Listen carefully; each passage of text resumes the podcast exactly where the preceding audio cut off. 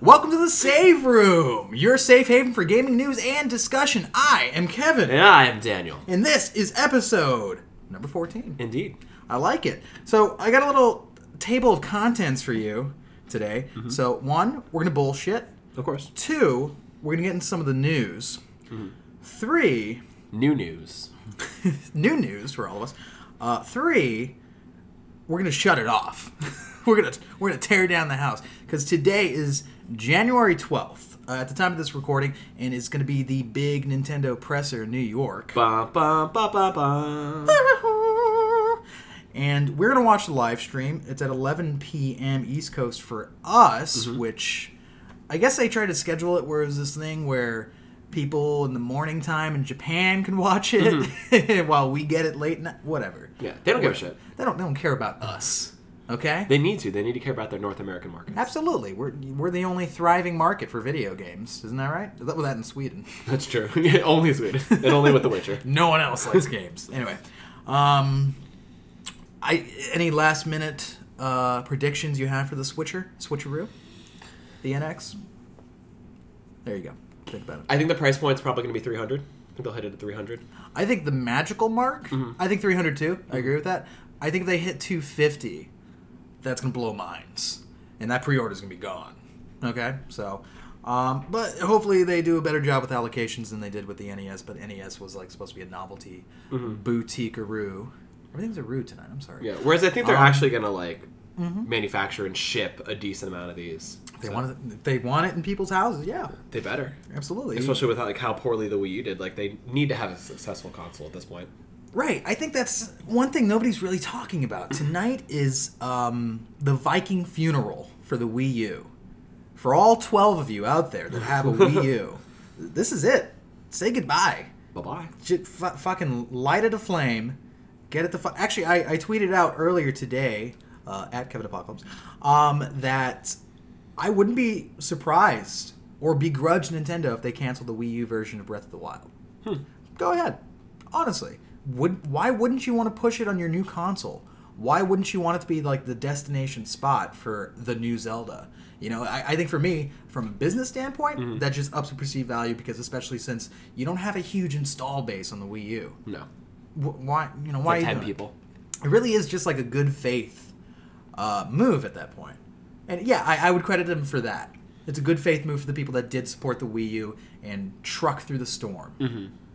It's not like when they um, back in the day when the Wii came out and they came out with um, Twilight Princess. Right. They released a shit ton of copies for the GameCube as well, and that's when like the Mm-hmm. GameCube was still putting out games and they were still like supporting it, and it hadn't quite died at that point. No, yeah, that, I, I think that's a little So bit I think that was smarter for them. But this, it's like, yeah, no, I think you should just sever that limb. You've already announced you're going to end production. You're already like going all in with this, so support it. You, Right. if you put the faith in it, we'll have more faith in it ourselves.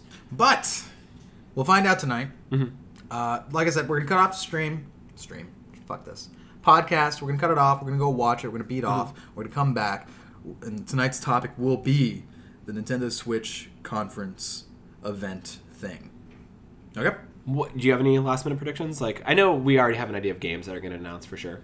I'm, I'm along for the ride at this point. Yeah, you don't care. I'm done predicting. Okay, I cool. want to see what the fuck it is.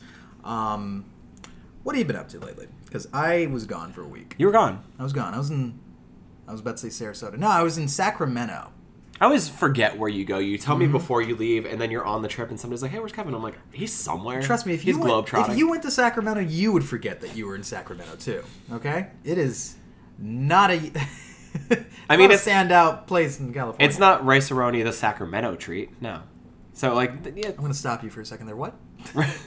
what? What does that mean? Rice-A-Roni. It's like it's the San Francisco treat. Like that's how they like advertise that rice brand, I guess. Right. Uh, but they they didn't even give it to Sacramento. Well, That's news to me. Okay. Well, That's news to me, and I'm gonna investigate this. Okay. Okay. I'm gonna. I'm sure they have like one sports team that's worth following. Sacramento. Yeah. Is it like a volleyball team? I don't Probably. know. what- Whatever. Uh, but it was rainy as shit the entire weekend. Okay. I did a Sac anime, and you know how much I love um, Your anime conventions. uh, teenagers and anime are my two favorite subjects. How many furries did you see? It was actually a small number. It always is a small number of furries. There's, there's not like a, a, a gaggle of them. or I like to say a murder of furries. Is that the, the quantitative count from Yes. a murder? a murder of furries. Because I get A flu- angry when I see them. Okay. You understand me? I like the term a fluff. A fluff of furries. I, I do not. It doesn't sit well in the mouth. I bet it doesn't. A bunch of cotton balls that you just want to get out. a fluff of furries. Uh, no, it was, it was it was fine. A little bit dull. The weather kind of fucked up a lot of things. I was soaking rain. Mm-hmm. Um, I saw Mr. David Eddings of Gearbox fame. Nice. He is the VP of marketing. Sure, I don't. Sorry, Dave. Uh, but he also is the voice of Claptrap, and that's how everyone else knows Yep. him. That annoying fucking robot. Um, But I like that you're so like cool with this dude that you text each other and you just hang out whenever you happen to be in the same town. very minimally. I mean, I I set up on the Thursday, flew in, set up, and I came back the next day to finish up because I didn't finish because I Mm-hmm. was like, fuck this, I want to go fucking lay in my hotel, uh, beat off, and maybe watch some Shameless. Okay. I'm really getting into that. It's a great show. It's a fucking great show. You're in season two right now, right? Season two right now. Dude, I'm It's a jealous. Fucking great show. Um, there's like six. Like, Yeah. how did I not? It's still airing. show?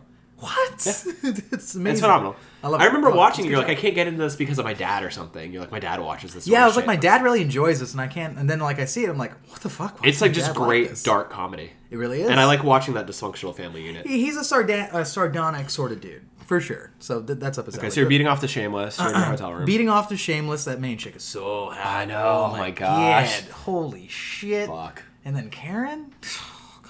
Season one Karen. It's great. Uh, that's besides the point. Uh, I get to the booth on Friday morning, and like Dave's card is just like thrown on the floor, and I text him like, Dave, did you uh, did you, did you come by the booth, or or is someone trying to like t- tell me that your kid's That's like his, his bat signal. Yeah, exactly. He's like, I just wanted to let you know I was here. And yeah, um, we didn't hang out extensively. I saw him on Saturday night. Mm-hmm. I went to one of his panels, and it was like an after hours panel. Can't really talk about it apparently because like him and Dameon Clarke did it. Dameon Clarke plays Handsome Jack. Okay. He's also Cell from Dragon Ball Z. Hmm. You believe that shit? It's weird. Um, oh, I got a notification. Hang on, I'll be back. No, I'm kidding. I think Brandon Foreman's online. Oh, never mind. I'm here. Cool guy. Anyway, cool guy. the Denver guy now.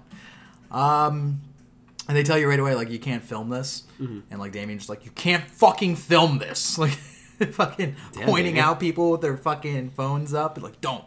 And yeah, they, they talk about some raunchy shit. And one thing that gets me about it is uh, these two people who are in the industry, one's a, a, a notable voice actor, the other one is in game development at Mm-hmm. a very reputable studio. And all that people want to ask is, do you eat ass? Like, I'm not even fucking kidding you.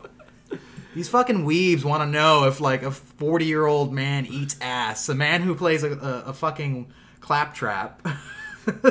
And do you use the voice when you do it too? right. Like that's all they want to hear about. Like story like how many threesomes have you been in? Yeah. And if you could have sex with another voice actor in the Borderlands cast, who would it be? How many times have you sucked Randy Pitchford off? Like he needs to know these things. And I'm just is this is this the important information? Whatever. Fuck it. What, what do you expect? Right.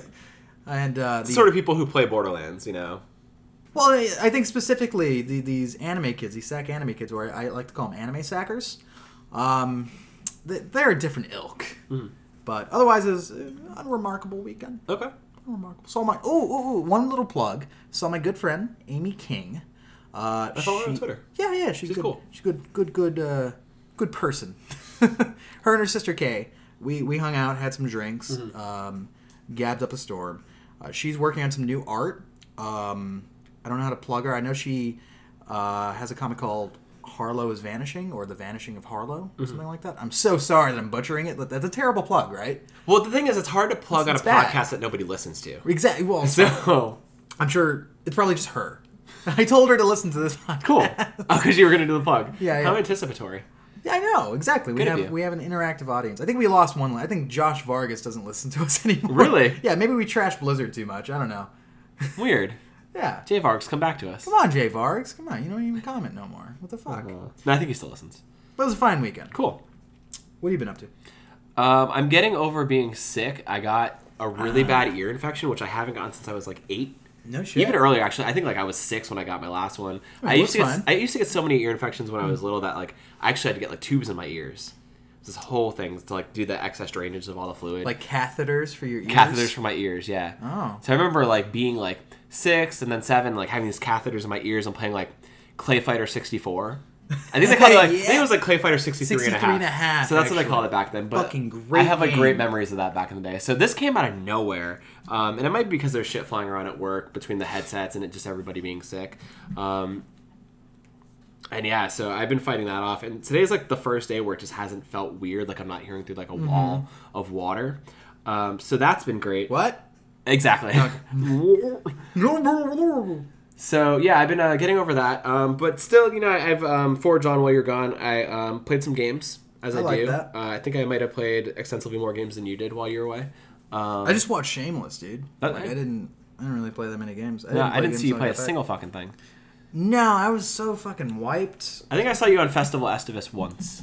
Yeah, once. Um, Literally just once. Um, it, it it takes a lot out of you to set up a ten by twenty booth by yourself, and then I'm sure. do the whole weekend by yourself. Like there's some days I didn't eat. Like I didn't get to eat. I didn't have time. Yeah, I saw your tweets. So like, somebody come by and feed me. Yeah, like seriously, I was just Like, fucking what? just feed me, dude. I, I'm Damn. dying right now. I mean, it was even rough when we ran that booth by ourselves that one year, and um, and we had to like just find moments to go get food. It was it was rough. you're just surrounded by shirts, and you start to lose it a little bit. They dehydrate you. They dehydrate you, and they take a little bit of you. Mm-hmm.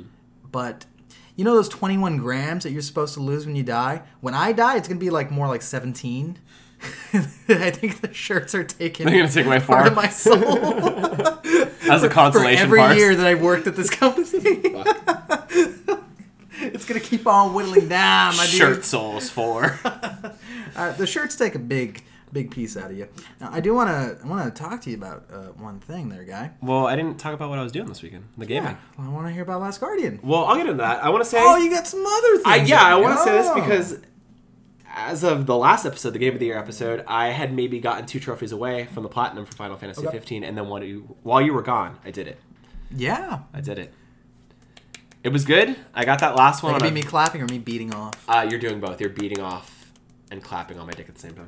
Um, it was a great feat. It felt well earned. Uh, it, maybe it's because it was a time consuming one. By the end, I was like, you know what? I put in the time for this.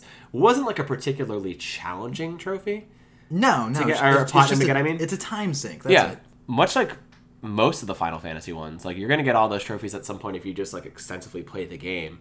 Um, but yeah, by the end of it, uh, I felt like it worked for it. I didn't get like a, a stupid one at the end. It wasn't like completed your 80th side quest or you know did whatever whatever. It's like my second to last one was defeat the Adamantoise, which was honestly it was just an underwhelmingly long fight. It was a chore. It was a chore. It wasn't a dynamic fight. It wasn't hard. No. Um, I went in with like enough potions. I had like these things that basically like allow you to use magic without expelling um, Mm-hmm. MP, and I had a bunch of other things that I brought in. Like I sat at a campfire the night before. I ate this like fucking Jabberwock meat that boosted my attack by like Yeah. 700 and then my health by Fucking 3000. T Rex meat. So I went in and it was awesome. Um, but I gotta say that was the third attempt. The first two times I tried it, it glitched out on me really hard. I think I showed you the one. You were so sad. Like the first time I was in it, my my party, I don't know where they were. I was like, I feel like I should be fighting this thing with my guys, and they were nowhere. I would hear them and I wouldn't see them. And then I came around like to where they were at some point, and they were just like floating in the air.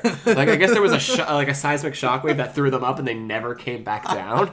and I'm like, so it was bad. So I was like, you know, what, whatever, I'll restart. Video game. And then the second time, it was like it was the night you, you left uh, for Sacramento. Yeah. Um, I was like, cool. I'm gonna start this. You're like, you're gonna be done with this by the time I leave. And I'm like, okay, cool, whatever. I'll see you out to this.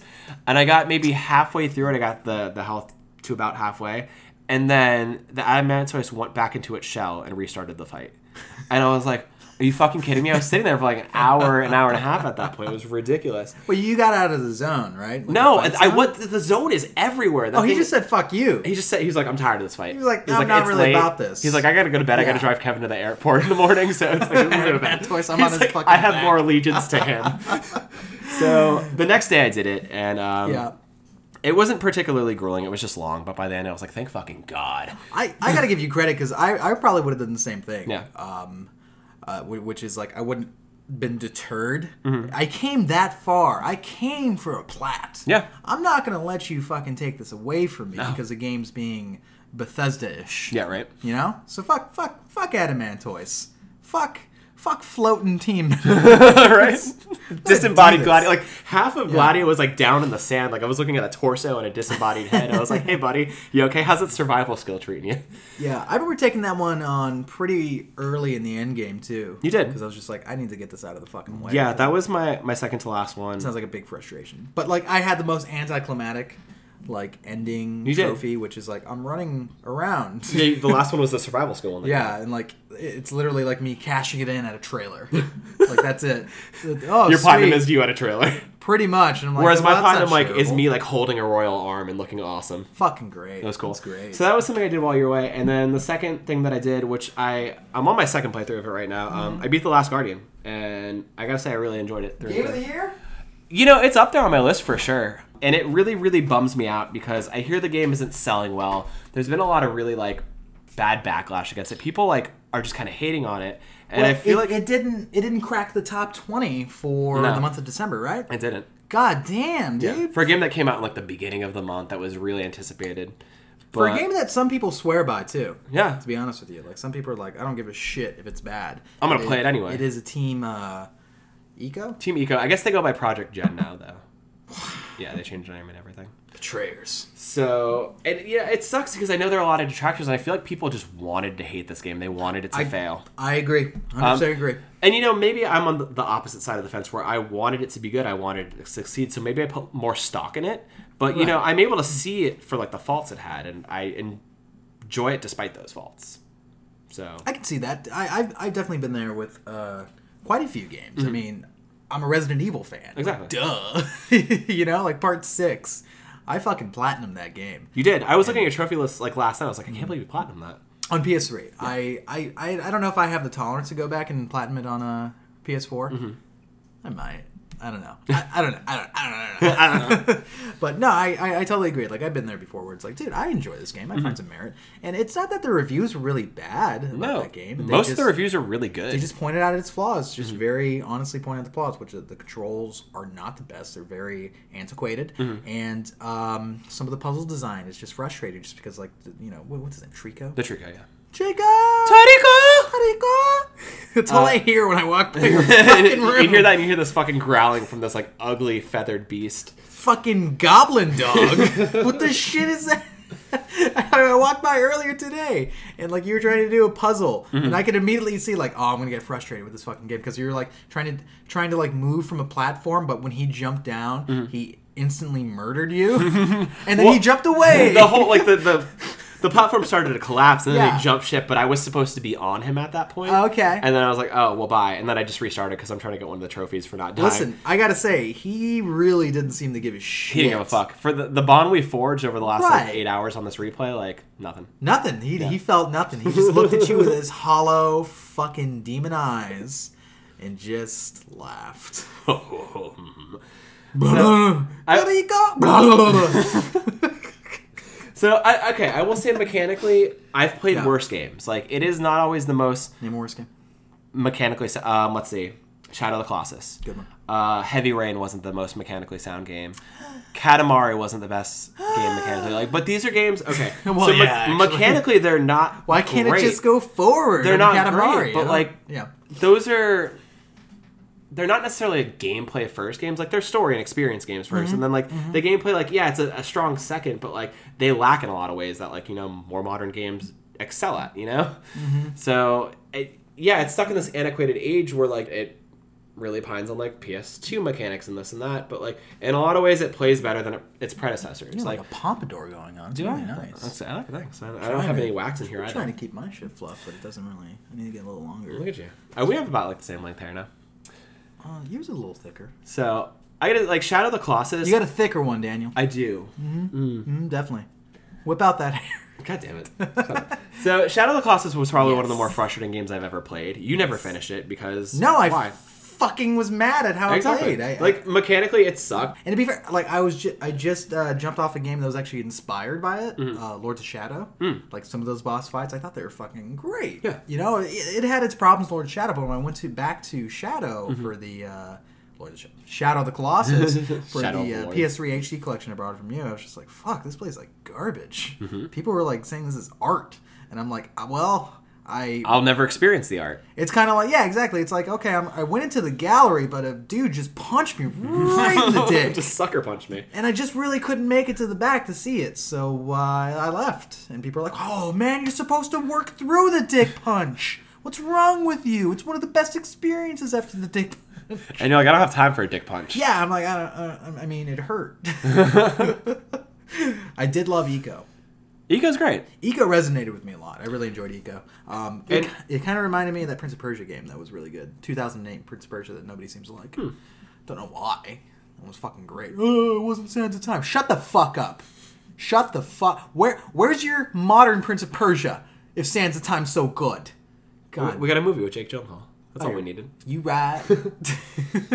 So uh, yeah, so it definitely like hinders um, hinges on a lot of these games, and I think it borrows from the best parts of Shadow in terms of like scale and like the world, and the best parts of the platforming from Eco, and it kind of merges into like this really great experience. It's held back by a lot of things. Yeah, the mechanics aren't always great at time. I think I said the last episode the dismounting is horrendous. Where like I think you saw me try and dismount. was stupid. and I like I was like Yeah. flopping off it. I was like I'm hitting X to dismount, and like you can even tell what I was doing. There was this one time where you're doing, you look like a tick, like going around his neck. I'm like, what the fuck and you is just happening? you get lost in like the all the feather folds too. Yeah. So that at times like I wouldn't say it's as bad as people say it is. Like Yeah. the the triangle to jump thing, it feels more natural than it should. I mean, it works for that game. Like X X has like a different sort of uh, mapping for it. So the mechanics aren't the worst part. And then And you can't remap, right? no, Okay. nor not that I've even tried to. You might be able to. Thanks, Japan. Um, and then the companion system is another thing that people kind of give it shit for because it's like that's what Project Eco kind of like really prides itself on, like the companion system between like Eco and Yorda or Agro and Wander, like this sort of relationship that you build between these two characters that kind of builds a bigger experience. And I didn't think it was that bad. Like I think the Trico was more responsive than people let on. Yeah, there were some instances where like it was really frustrating because like about like two hours into the game, you get um, the ability to issue commands to it. Whereas initially you kind of just call to it and it'll come your general way. Trico! And it'll kind of find ways into the room you're at. Whereas at the two hour mark, you get like commands like you can tell it to jump or tell it to go a particular way, teach it to dive when you get to the water levels.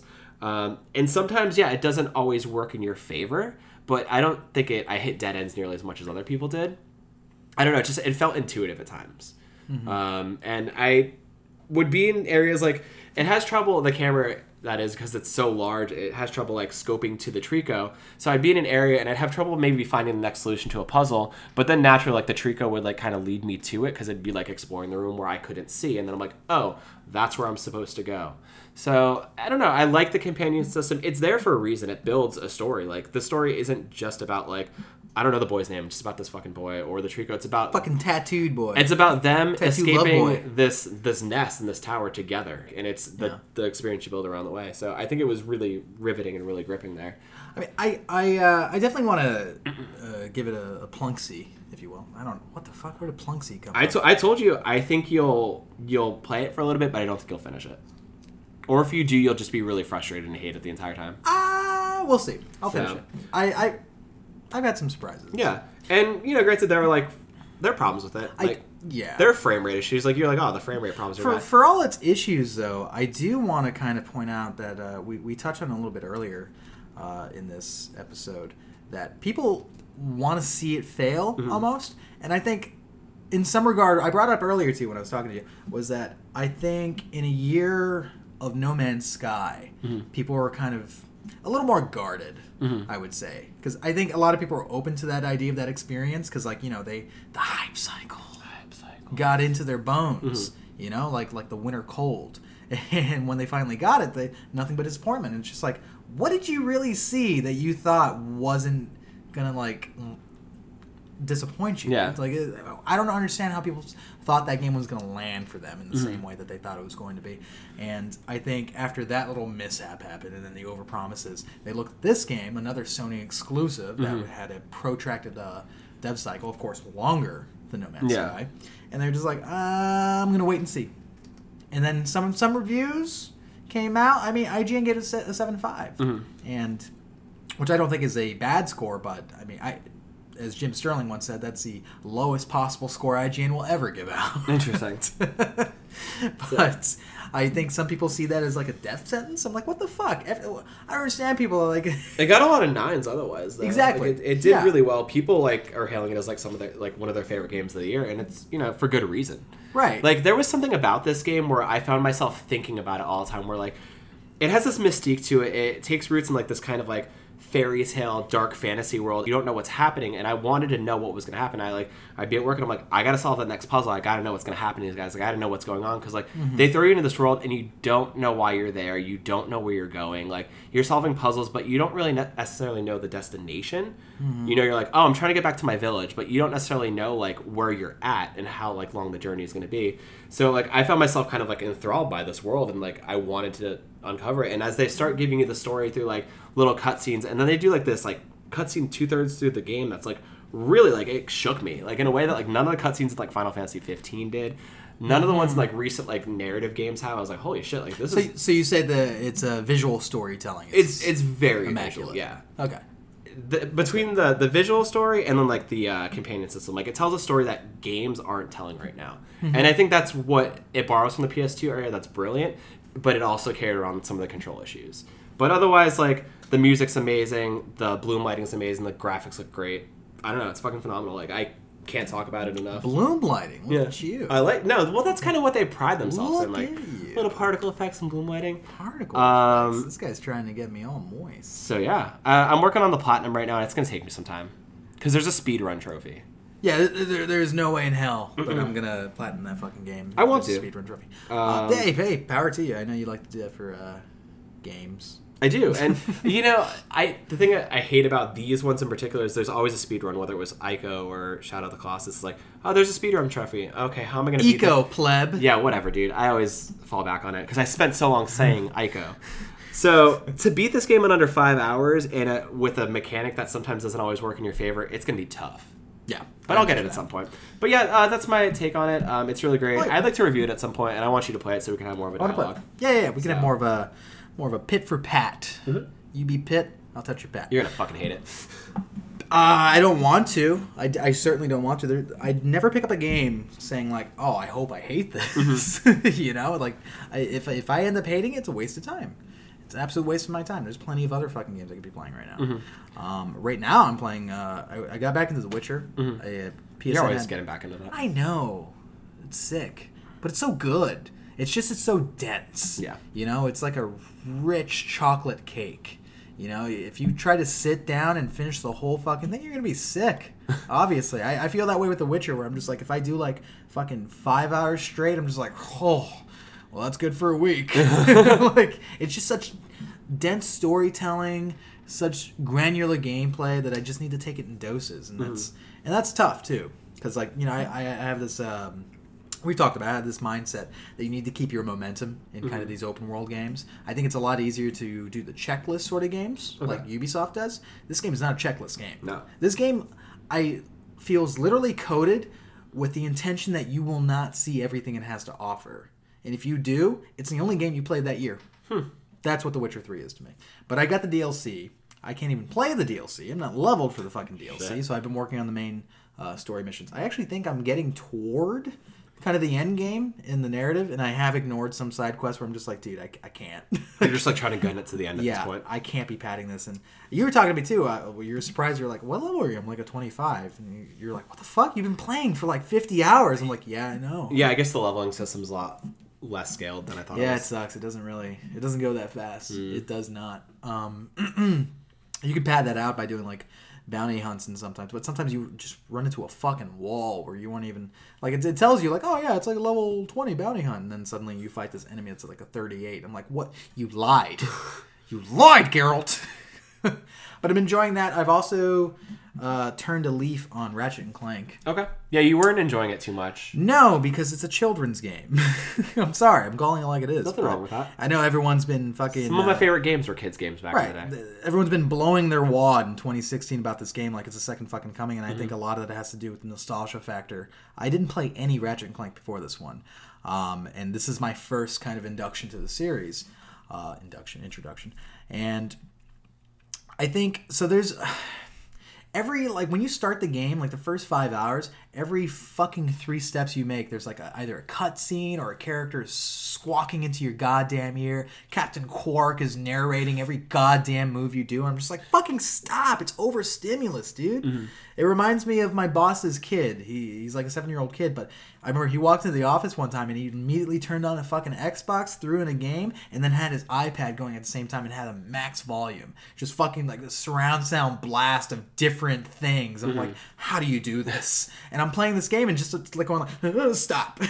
like I need to step away. You're too loud. I don't feel good right now. But it, it, it it's found its groove for me. Like I was playing last night, and there's this one mission. You do you do the main story mission, blah blah blah. Annoying goddamn characters. There's a tie into a movie that fucking sucks balls. Whatever.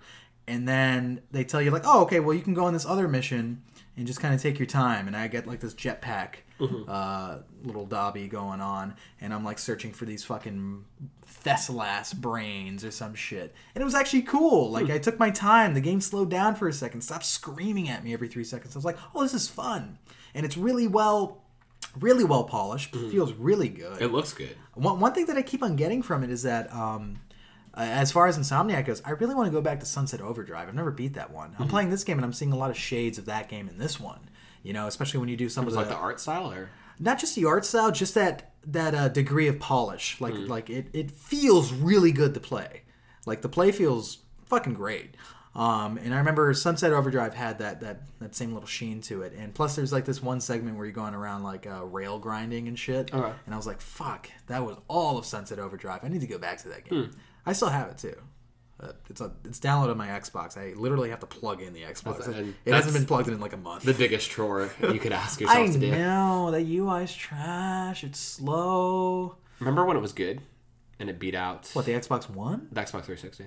Yeah, no, no, no. I, It was that was amazing. I know it was. It was great. It was. a It was. It was a high time. We, we're gonna get into a little Xbox actually. We're gonna get into it in three seconds. I think it's time to do some news. Take a sip. We're gonna roll into the news. He's drinking a good shock top, and here we go. Okay. Number one. Actually, I'm not reading from the computer. Hang on. I'm reading from the phone. I don't know why. It's little Palm Pilot. It's brighter. It's brighter. It okay? is. Number one. Earlier this week, Microsoft broke Dragon Kids' hearts the world over by announcing the cancellation of Scalebound. The Xbox One exclusive was being developed by Platinum Games, the studio behind Bayonetta, Vanquish, and Metal Gear Rising Revengeance, just to name some of their good games and not the litany of licensed titles they've explosively shit into the market. Officially announced during Microsoft Microsoft's presser at E E3 2014, Scalebound suffered numerous delays in the three years following. The game's executioner, Microsoft, made the following statement. After careful deliberation, Microsoft Studios has come to the decision to end production for Scalebound. We're working hard to deliver an amazing lineup of games to our fans this year, including Halo Wars 2, Crackdown 3, State of Decay 2, Sea of Thieves, and other great experiences. The game's director, Hideki Kamiya, I'm not saying that right, forever may we be in his debt for directing Resident Evil 2, offered his apologies to fans on Twitter, saying, quote, I'm very sorry to everyone who was looking forward to this game, and, quote, sorry to bring you such bad news at the start of the year. All I can do for you is to promise to keep delivering fun games. Neither Platinum nor Microsoft have offered a tangible reason as to why Scalebound's wings were clipped, but Xbox's own head honcho Phil Spencer responded to a tweet in which a fan bemoaned the cancellation. Phil's response, quote, difficult decision.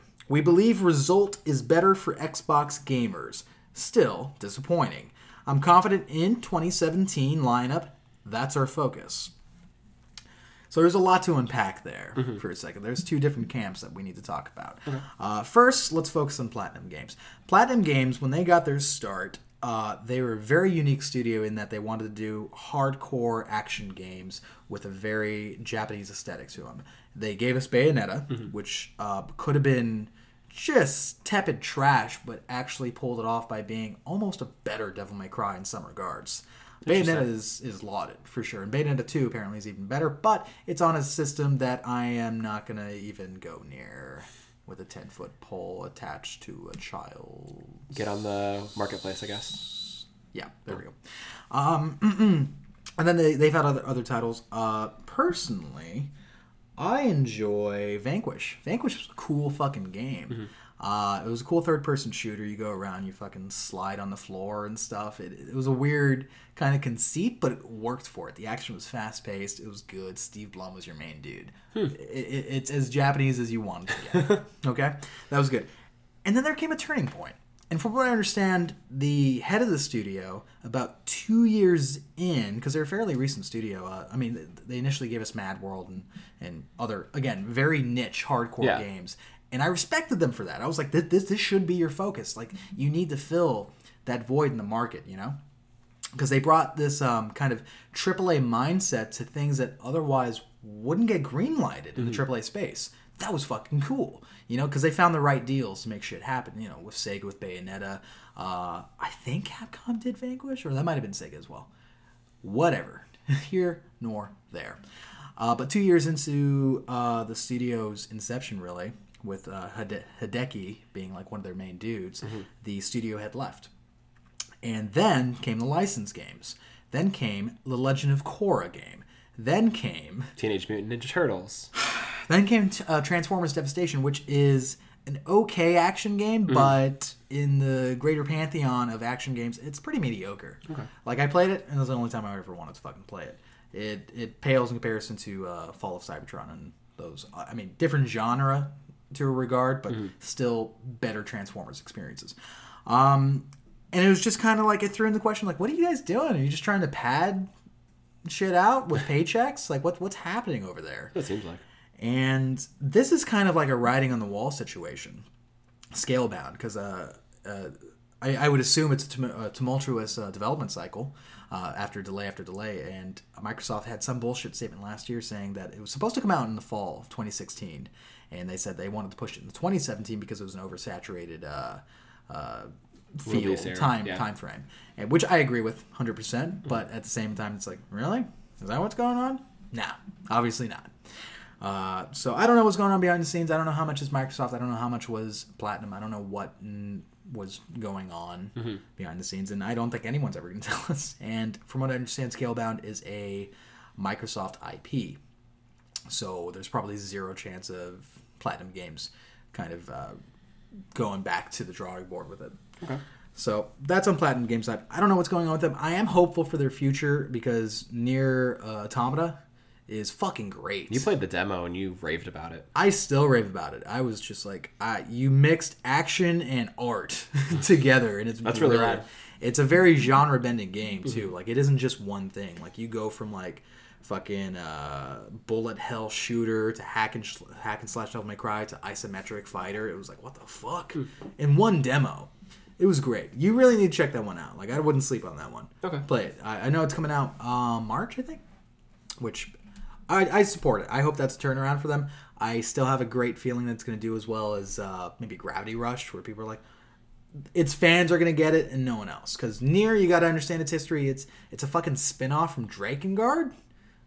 Fucking obscure PS2 game that got three entries that nobody really gave a shit about, but somehow still got three entries. Didn't know that.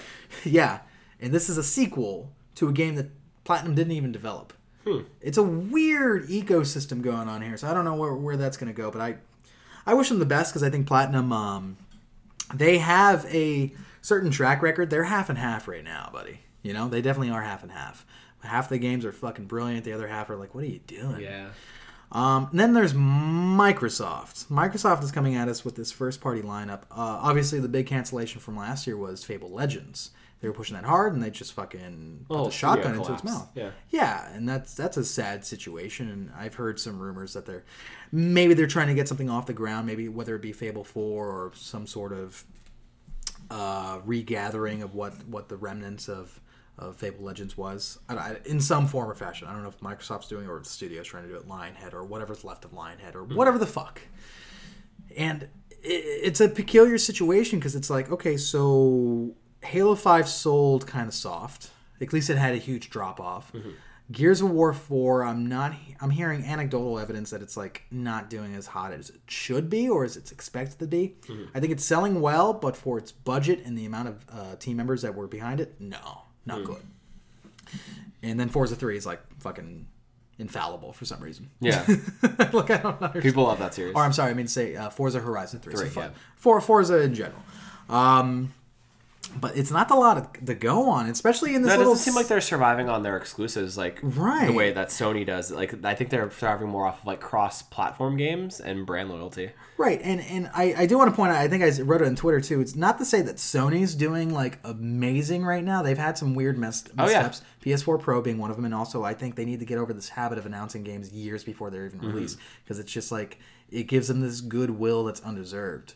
It's like okay, fucking awesome, looks good. When's it coming out? We'll let you know. Yeah. Oh, It's gonna be like a decade down the line, but we'll get it to you. okay. And I think I think Xbox was a little uh, they're wiser to avoid that kind of thing. But in the meantime, it just feels like they're light. Like oh, what's well, what's going on with you? And maybe they're playing a lot of these cards close to their chest. But as it is that I'm looking at, Halo Wars Two, I could give fuck all about that. In fact, I was more excited about that canceled uh, Mega Bloks Halo game than Halo Wars Two. Okay. That's a niche audience right there. Uh, Crackdown three, Saints Row's better. Sorry, like they you you let that one sleep for far too long. In fact, that should have probably been a launch title uh, for Crackdown three. So I, don't- I don't I don't I don't know who's excited for Crackdown three now. I'm sorry, I don't know where your audience is because they have gone elsewhere, obviously. Uh, State of Decay two, very niche, Yeah. super niche. The people that like it love it. Be, mo- But most people, I I said the name to you, and you're like, "What the fuck is that?"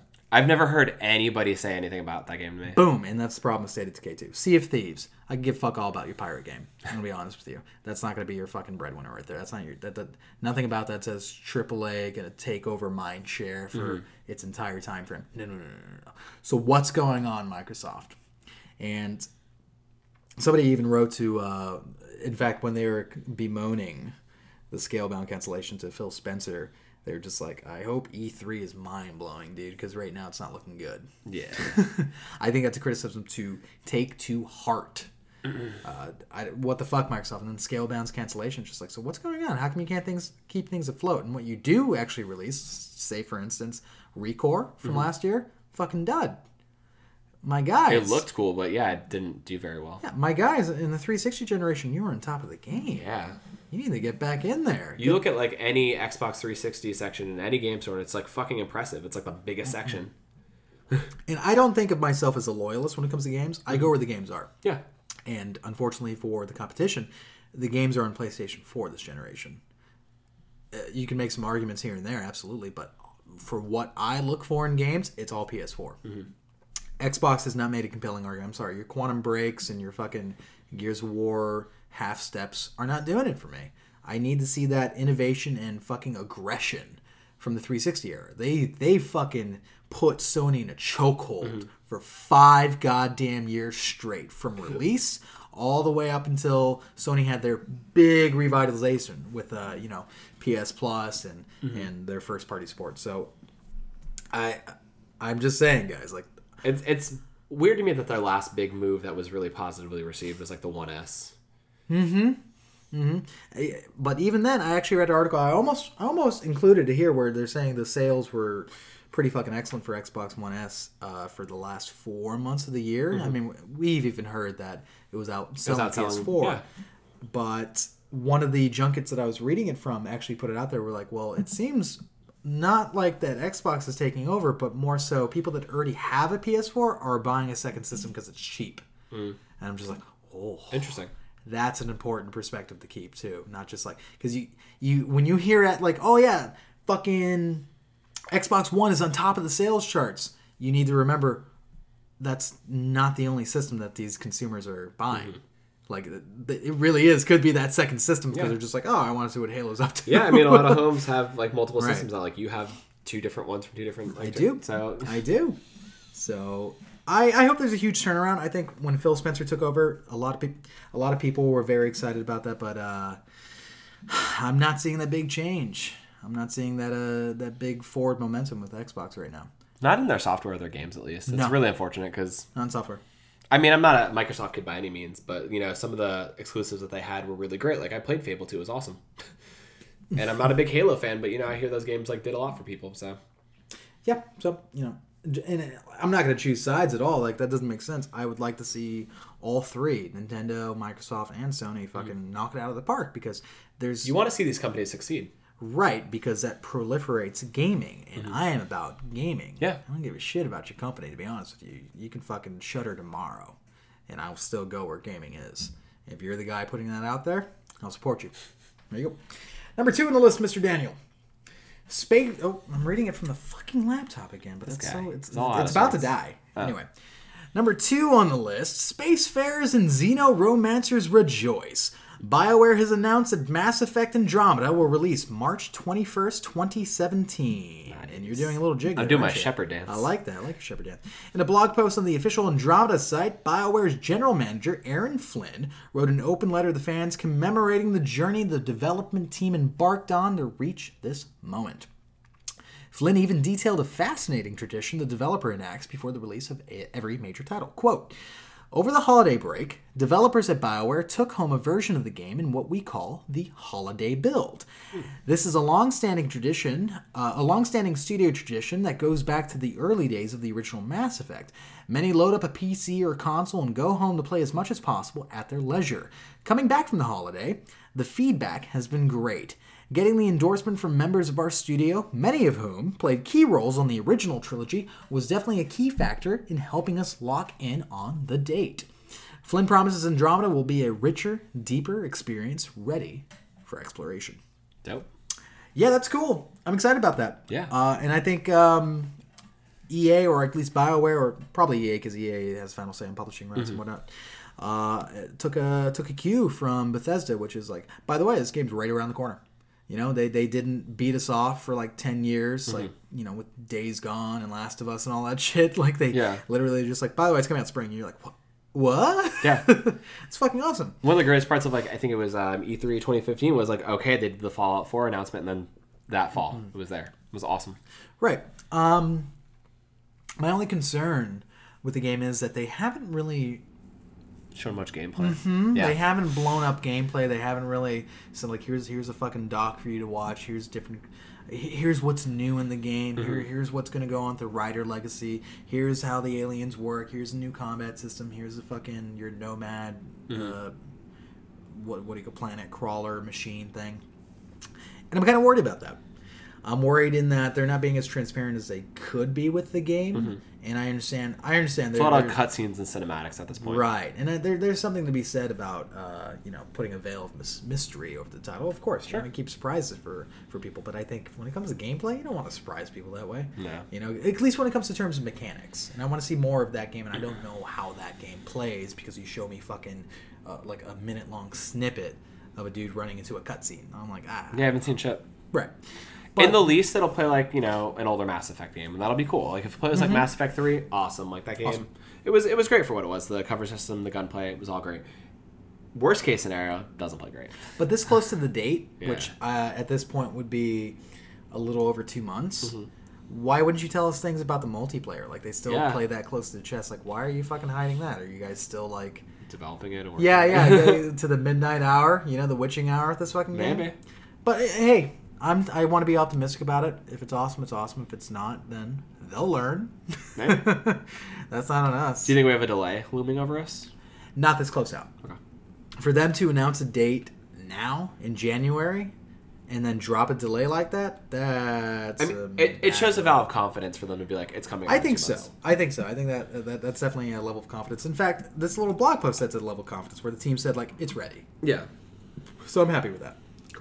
Cool. That's all I gotta say about that. I got another little item for you. I got two more items. If I'm looking at the fucking computer, it's about to die. Um, number three, Yacht Club Games is bringing their trial-tested hero to the Nintendo Switch. Redubbed Shovel Knight Treasure Trove, the 8-bit throwback will include the expansions Plague of Shadows and the upcoming Spectre of Torment. Pretty excited about that one, actually.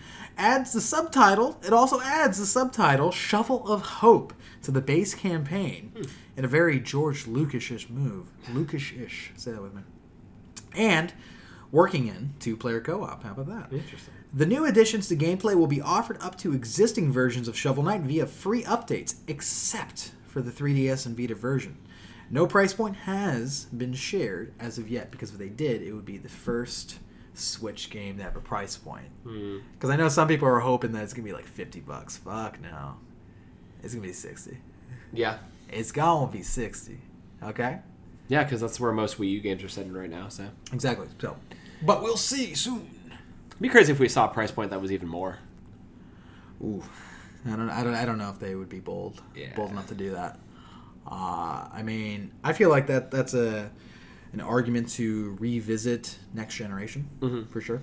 Look at higher price points. Yeah, say the next generation consoles that might be something that's on the cards. To be Mm-hmm. honest with you, um, but hopefully with the advent of digital sales, we won't see that kind of push. Hope not. that maybe they maintain at 60 whereas maybe physical it's like oh yeah by the way it's 65 and you're like fuck hmm, i can just download it Mm-hmm. and hopefully the consoles are fast enough and good enough to port and Yeah. have enough space I mean, it's cheaper for the publishers and the developers to put it out on digital. They don't have to worry about packaging. They don't have to worry about hardware, discs, like any of it. So just so less loss on their end. But that was exciting because you let me borrow shovel knight Yeah, I got it um, last week as part of a buy two get one deal uh, that I had like a coupon that was expiring. I was like, I gotta check this out because I had been hearing great things about it. Me too. The level design, the music, just the whole retro feel to it, and the fact that it throwbacks to be, being like a retro platformer that like harks on like precision. I'm like, I'm about that. it's fun Yeah. it is fun uh, i want to dive more into it um, I've been in this weird mood with gaming right now. I've been I hopped between like ten games last night trying to figure out. Yeah, you couldn't find a single game to set, sit on. Like you played a little bit of that. You played Yeah. Overwatch. You played Ratchet and Clank. You played fucking Project whatever, whatever it's called, Busty Brawlers. Busty Brawlers. You played Busty Brawlers. Senran Kagura. I'm not doing it this time. Fuck you. So number four. Number four. Sad news for the PlayStation Nation. Sony is set to shutter UK studio Guerrilla Cambridge after 19 years of service. According to a report by GameIndustry.biz, all staff will be regrettably laid off. Hmm. The decision was made in order to execute Sony's quote strategic objectives end quote. Sony's obligatory sorry. Sony's obligatory bullshit statement is as follows. Quote, whilst we ex- first of all, whilst fucking get your head out of your ass. Whilst. Fuck you. You go to Cambridge? Exactly. Whilst we accept that this decision will mean that we risk losing high caliber staff, by focusing on other studios with exciting new projects in development, including continued work on PlayStation VR, we believe we will be in a stronger position going forward and able to offer the best possible content of the highest quality to our players. Again, you might as well just have a fucking gif of a dude jacking off onto my face. That's the same fucking statement. You're fucking you're, you're fucking ruining lives. Yeah. There you go. That's the official statement. Sorry, motherfuckers. We You're don't out of a need you. Like, just I wish you would be more. Tran- I wish they would be more transparent. Like, they're not making us money anymore, or their fucking game. We they haven't had a hit in ten years. Say something fucking real Mm-hmm. to me. They never will though. No. Sorry, it's a drink talking. Anyway, Guerrilla Cambridge, formerly known as SCEE Cambridge Studios, responsible for several PlayStation titles, the likes of MediEvil, fucking classic, Yeah. Killzone Mercenary, and most recently the PSVR shooter RIGS Mechanized Combat League. Uh, our hearts go out. I hate hearing this. Yeah, it I, sucks. I fucking hate hearing when studios shutter because uh, being in game development is like a dream for a lot of people, especially me. I would love to be in game, game development. And then Mm-hmm. to hear that it's such a could sometimes be so volatile or end in such a sad way, it sucks. And I hope everyone at the studio lands on their feet. It sounds like they are a bunch of talented motherfuckers Mm-hmm. that deserve to, to continue making their art and crafting their their fucking skills. So, cheers to you and a drink for you. Here we go. glass. Boom. Boom. MediEvil motherfuckers. That was so good. Motherfuckers. I know. Yeah. They need to bring that motherfucker back. Like do like a Ratchet and Clank. Like a kind of remaster? like That'd be really remaster cool. style. Oh man, I'd be there day one. Do you hear that? Sony would be there day one. Or even do like what they're doing with the Crash Bandicoot thing, like have the skeletons of the old levels and like Right. just redesign them in ways. Right, That'd right, right. Make them feel fresh. That would be fine. Fuck. Nobody's gonna fucking piss on you on that. Uh, by the way, Daniel, I know we're uh, getting tight in time, but I do have just a few things that are off the record. Mm-hmm. I'm sorry, off the written path here. Uh, number one, somebody made a. so they made a, a playable demo for a canceled version of Resident Evil 4. Cool.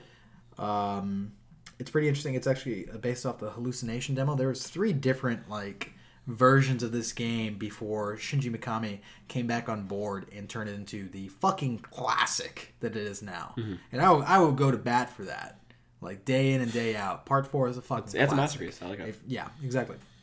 Uh, a remaster piece. Ooh. Woohoo!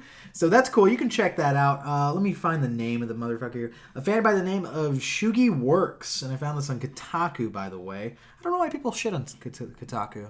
You No, I find so many awesome things through them. exactly. What, what are you guys expecting? Fuck you. Anyway. I want to hate on things. right. So that's cool. Uh, the fan game is called Code Madman. It looks pretty cool, and I like anything that digs into uh, RE history, especially um, somebody made like a fan recreation of, or at least finished the code for Resident Evil 1.5, which is the original edition of Part 2. I'm super interested in getting my hands on that. I don't do PC, but I wish Capcom would do something official Yeah. especially with the remastered part two. Fucking throw that shit in there. Just it, it's history, man. And I think this this industry is really bad about celebrating its history, or at least archiving it. You know, I think it's so important to archive this work. They just throw it on the fucking like as if like they're Steven Spielberg back in the seventies. Like nobody's gonna want to see these deleted scenes. Throw it in the fucking trash. Like that's how video game studios treat games. No, put it on the so disc. weird. We want it. We want. Yeah, it in we're our like, we want to see what the Yeah. fuck. And another thing I got us. for you, um, my boy Andrew Reiner, who works at Game Informer. I've been reading him for fucking years. I actually met him once, and I got a little shell shocked. I didn't have anything interesting to say. I was like, "Oh, hey man, nice to meet you. I've been reading it." And he's like, uh, and he was like, uh, "Do you listen to me too?" And I was like, uh, "I'm uh, uh, I just found ears. uh." yeah, I like I didn't know what to fucking say to him. I'm like, "Fuck." And then I meet like fucking. I think Freddie Prinze Jr. came to the booth once, and I was like, "Whatever." I like your wife. That's what I said. I like your wife. anyway, um, he had an interview. Uh, I'm sorry, I should say. He wrote an article called Searching for Half Life 3. You can find it on GameInformer.com. I read it. I wanted to give it a shout out. It's pretty fucking cool. He uh, got a hold of an ex Valve employee and talked about the state of Half Life 3. Uh, long story short, short, it doesn't look like it's happening, or at least when he was working there, it didn't look like it was happening. Um, And he left in 2014, right? just about 2014, uh, maybe early 2015, and it seemed like um, he it's a pretty interesting insight to how the studio viewed the game and what was going on behind the scenes. And he said that at any given point, uh, just the most development time and most effort put into Half Life was back when Part Two was being made. He says for Part Three, things tried to get off the ground. At one point, there might have been three different teams of just five people each trying to conceptualize what Half Life Three was going to be. Very vastly different takes, but nothing happened. In fact, Gabe came in and was like, "Nothing's working," hmm. and so I don't think it's a priority focus for him. And he's the way that the climate is. The studio it works functions kind of like Google or something like that, rather than just like, oh, here's Half Life Three. We should be fucking trying to make this. Like, no, no, no. It's like you work there, and they're like, go play, prototype, make something cool, try to make our next big hit, you know. And then we'll, if it looks like it's something, we'll get fucking forty people on top of it. But Interesting. that dog pile did not happen for Half Life 3. And from what he says, uh, looks like it may never happen. And that might be a good thing because how could it ever live up to the expectations of fans? And I want to give you a sad example Last Guardian. you know? Like, what if that happened to Half Life 3? People see it, they've been waiting for fucking 13 years for it, and it's like, oh, it's whatever. Yeah. Bioshock's better, you know? So give that give that a look see. That's our recommendation for reading material this week. Sounds cool. I might check it out. Getting close in time there, guy. We got 20 minutes until the direct. You got anything for me? Uh, got, got a few things here. It's really light on everything I wanted to touch on. Um, first and foremost, though, I'll just hit on the uh, Xbox One backwards compatible games because they're always rolling out stuff. It's Seven really more, cool- huh? Seven more, yeah. Which ones? Uh, and this was okay. So yeah, this was for January, and it really bums me out because I see like Xbox doing this, and I'm wondering if like Sony will ever jump on board and do the same. Probably the fuck not. Yeah, probably not. At this point, no, it's not worth it. Um, so we got Battlefield Bad Company Two, Awesome. Battlefield Three. Okay. Mm, I don't really know. Uh, Dragon Age Origins, which Suck a nut. yeah, Ghostbusters. I don't know if you played Awesome. That, that was a cool one. Oh, really? Oh, we got a copy at the office. I'm totally fucking bringing that Steal home now. Nice. Holy It shit. gives you a reason to dust Awesome. off that uh, Xbox. Awesome. That was such a good game. Scrap Metal. Don't really know what that is. Me neither, actually. The Splatters and Splatters. That's, Strania. that sounds like when I have a cheese omelet. Let me look up this uh, game. Look Right at here. the splatters. What's the last one? it looks like it looks like Sriracha. What is it? Strania. Strania. Never So. I'll, I'll tab them both and we'll check them out real quick. But no, this is really cool. I like keeping up with these um, and seeing their backwards compatible section. I'm so excited about Ghostbusters. That was a fucking fantastic game. You know, it played like Gears of War, Oh, that's cool. but you hunt down ghosts, and it, it it's essentially Ghostbusters 3 Mm-hmm. Like it has the entire full cast, like not stand-ins. It has Bill Murray, dude. It has Harold Ramis. It has Dan Aykroyd. Okay, you got me. You I hear you, me? man. So Stranded looks cool. Uh, reminiscent of nostalgic arcade games from the 1980s, Xbox Live Arcade delivers an authentic robot shoot 'em up with Strania, incorporating strategic decision making with the exhilarating action that defies the genre. Strania offers a dynamic game system and features dramatic effects plus a catchy soundtrack. Get ready for some hot arcade action as we're bringing back true arcade arcade gameplay. Dragon Age Origins. Why why would you put Origins in the title? It makes me think that there's like it's a prequel. Yeah. It's called Dragon Age, motherfucker. Pretentious fuck. And then Splatter, what is this all about? This looks weird. And then they followed Dragon Age 2, and I was so confused. Yeah. I was like, what the fuck? What, what- Origin? Where's one? Did I miss on that one? was your one. It was one. Uh, It's like we're gonna go from Overwatch Origins editions to years down the line, maybe Overwatch 2 if it ever you're like, wait a second, wait a second. this doesn't make any sense. And then uh, the spotters. um, Another arcade game. it's an acrobatic master with a unique death wish to blow themselves up with style. In this award-winning action puzzle, you unlock and master a variety of stunts to clear out each stage in the most show-stopping way possible. It's a messy, vibrant show of skill and splatterly destruction. Life short, die with style. Ooh, Yeah. that's a good write-up. Yeah, the that drop was, can learn, um, le- learn a thing or two. About Actually, this. yeah, Destructoid wrote that right up there. Gave it a 9 out of 10. So that's really cool. Oh, that's sick. check out those backwards compatible titles if you're cool with Phil Spencer still. And the game's coming out this week. Really light until the end of the month. Uh, for you weebs, we got Hatsune Miku Project Diva Future Tone. Our buddy Burke is probably gonna get that. Really? He fucking loves that game. Cool. I mean, I, He's disgustingly good at it too. Like, he'll, put, Really? he'll put on an expert, and it's like watching Rain Man go to work. It's fuck? fucking nuts. hey man, everybody's got their niche thing. Uh, and half these names don't mean anything to me. No, it doesn't actually. A- Uh, Acorn Assault Rodent Revolution. What the fuck? I hope it sounds, it plays just like that. Just just make another fucking Conker. Stop wasting our time with Right. Acorn Assaults. Asdivine Hearts, PS3, PS4, Vita. Yeah, It that sounds like a Vita actually. game. Mm. It's an RPG. Um, Rainbow Pocket Deluxe Edition for the 3DS. Well, that's only in Europe. spheroids or is that fucking hemorrhoids? What is that? No, it's, it's Spheroids. Spheroids. Okay. And then Xenoraid Xenoraid for the, Vita, Vita. of course. Gotcha. Uh, Thursday the twelfth. Today, actually. Neo Geo Fatal Fury. Oh, Uh, Caladrius Blaze for the PC. don't know. What the... oh, Life of Black Tiger. Life of Black Tiger. Be an amazing Black Tiger, and he fights human. oh my god. I, just, I, I like that because we were listening to uh, PS I Love You XXO and they just they ripped on it so hard. It was like one of the funniest bits I'd heard in a while. I love that. Like, there's another P.S. I love you. Like, fucking, you have to add the XO. No, XO. I mean everybody knows it is that. And then coming out tomorrow, Rise and Shine for PSC, Xbox One, Pit People, same. Planet 2000 for the PS4. Jesus Christ. And then Sylvio. Sylvio. Sylvio. Okay, so that's So, it. uh, Pretty light on the releases. Pick of the week is Sylvio.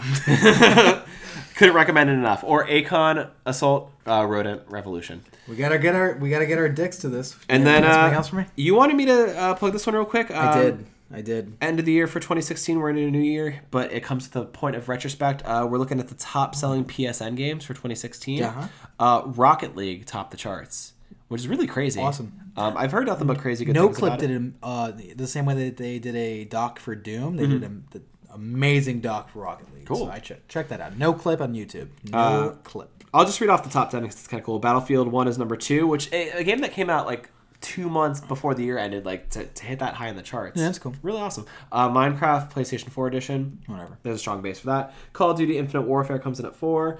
Uh, Tom Clancy's The Division at 5. I like that. I Yeah, like, I like that. too. I like that. Still getting support. Grand Theft Auto 5. That game Is this digital? this is all digital. Yeah, Okay, so, so it's on PSN. I still Um, have yet to get GTA Five. I may never at this point. Yeah. I mean, if Red Dead Two, like fuck, fuck. You have no reason. At that point, I have no reason. Yeah. You have like so you have very little brand loyalty to GTA. Back in the PS2 era, man, I fucking swore by it, Hmm. but I just part four just soured me. Okay. All right, what you got? We got Overwatch for at number seven. cool. higher. It should be, but you know, I feel like people have it already at this point, It's fine. and maybe a lot of people are buying it physically. Uh, Battlefield Four, cool. No Man's Sky at number nine. I guess people are still intrigued by it. I you you got it. I picked it up. No reason. And you're like, why did you get it? I was like, well, it was free from my buy two get one. it's a valid question. Why did you get it? At some point, I want to check it out. Like you know, after they so many better fix games. it, like I'll wait. I'll wait until it's at its I, peak. I, I should have been there for you. I Yeah. should have been there in that fucking store. I should have been there for you when you bought it day one. Yeah, I wish I didn't do that, but I learned. Yeah, he did. And then rounding out the ten is uh, EA Sports FIFA 17. Cool. And at the very bottom, Did Madden not make it? uh, Madden was number 16. Jesus. I can run down the list. Uh, 11 was NBA 2K17. 12 was Need for Speed. 13 was Star Wars Just Need for Battlefront. Speed? Yeah.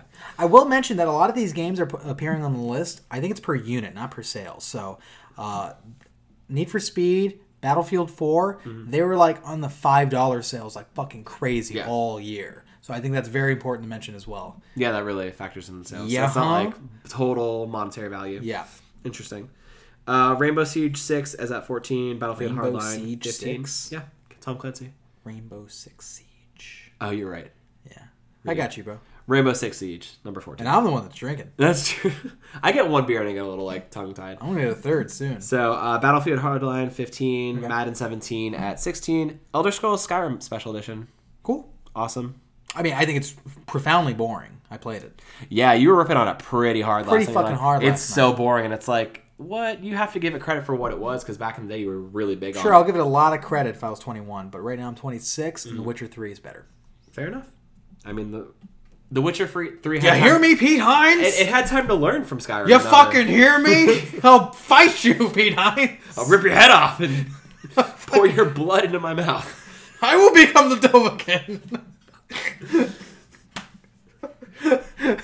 Just a level spike right there in the recording. Hopefully that doesn't cause some feedback issues. Yeah, it's, it's gonna cause a lot. Yeah. Uh, 18 Uncharted 4, 19 Last of Us Remastered. Glad to see that's still selling. And then 20 is Final Fantasy 15, which is one of my favorites. So good shit. Or that's for the year, though, right? Yeah, that's for the year Okay, for, I asked you twice. for digital. sales. Um. Okay, cool. For the year 15, it literally came out November, so that's awesome. that it ranked like that for a JRPG. Yeah. That okay. But it's also Final Fantasy, so I Right, I think I that has more standing than other JPRs. arguably is is the uh, most renowned Mm-hmm. RPG series. Okay. You can't put that up against put that up against a game like Tales of Asteria and think that like that's gonna sell more. No, Final Fantasy like that's a household name at this Exactly. point. Like people are gonna buy that. So. Right, right, right. So cool. That rounds up sales and releases and And, exclusives. and, and threatening Pete Hines. yeah. Um. So we're gonna take a we're take a break. yeah, we're gonna take a break. We're gonna watch the Switch fucking reveal. I'm probably gonna live tweet it. It's already too late for you guys. To check that out. By the time this goes, yeah, right. but it's fine. but if you have a DeLorean or a time machine, do it. so His tweets are gonna be great. Depending on our mood in the next half, uh, you're in for it. That'll be interesting. It's the first time we've ever done like a really live break like this. Right. Cool. We'll see you then.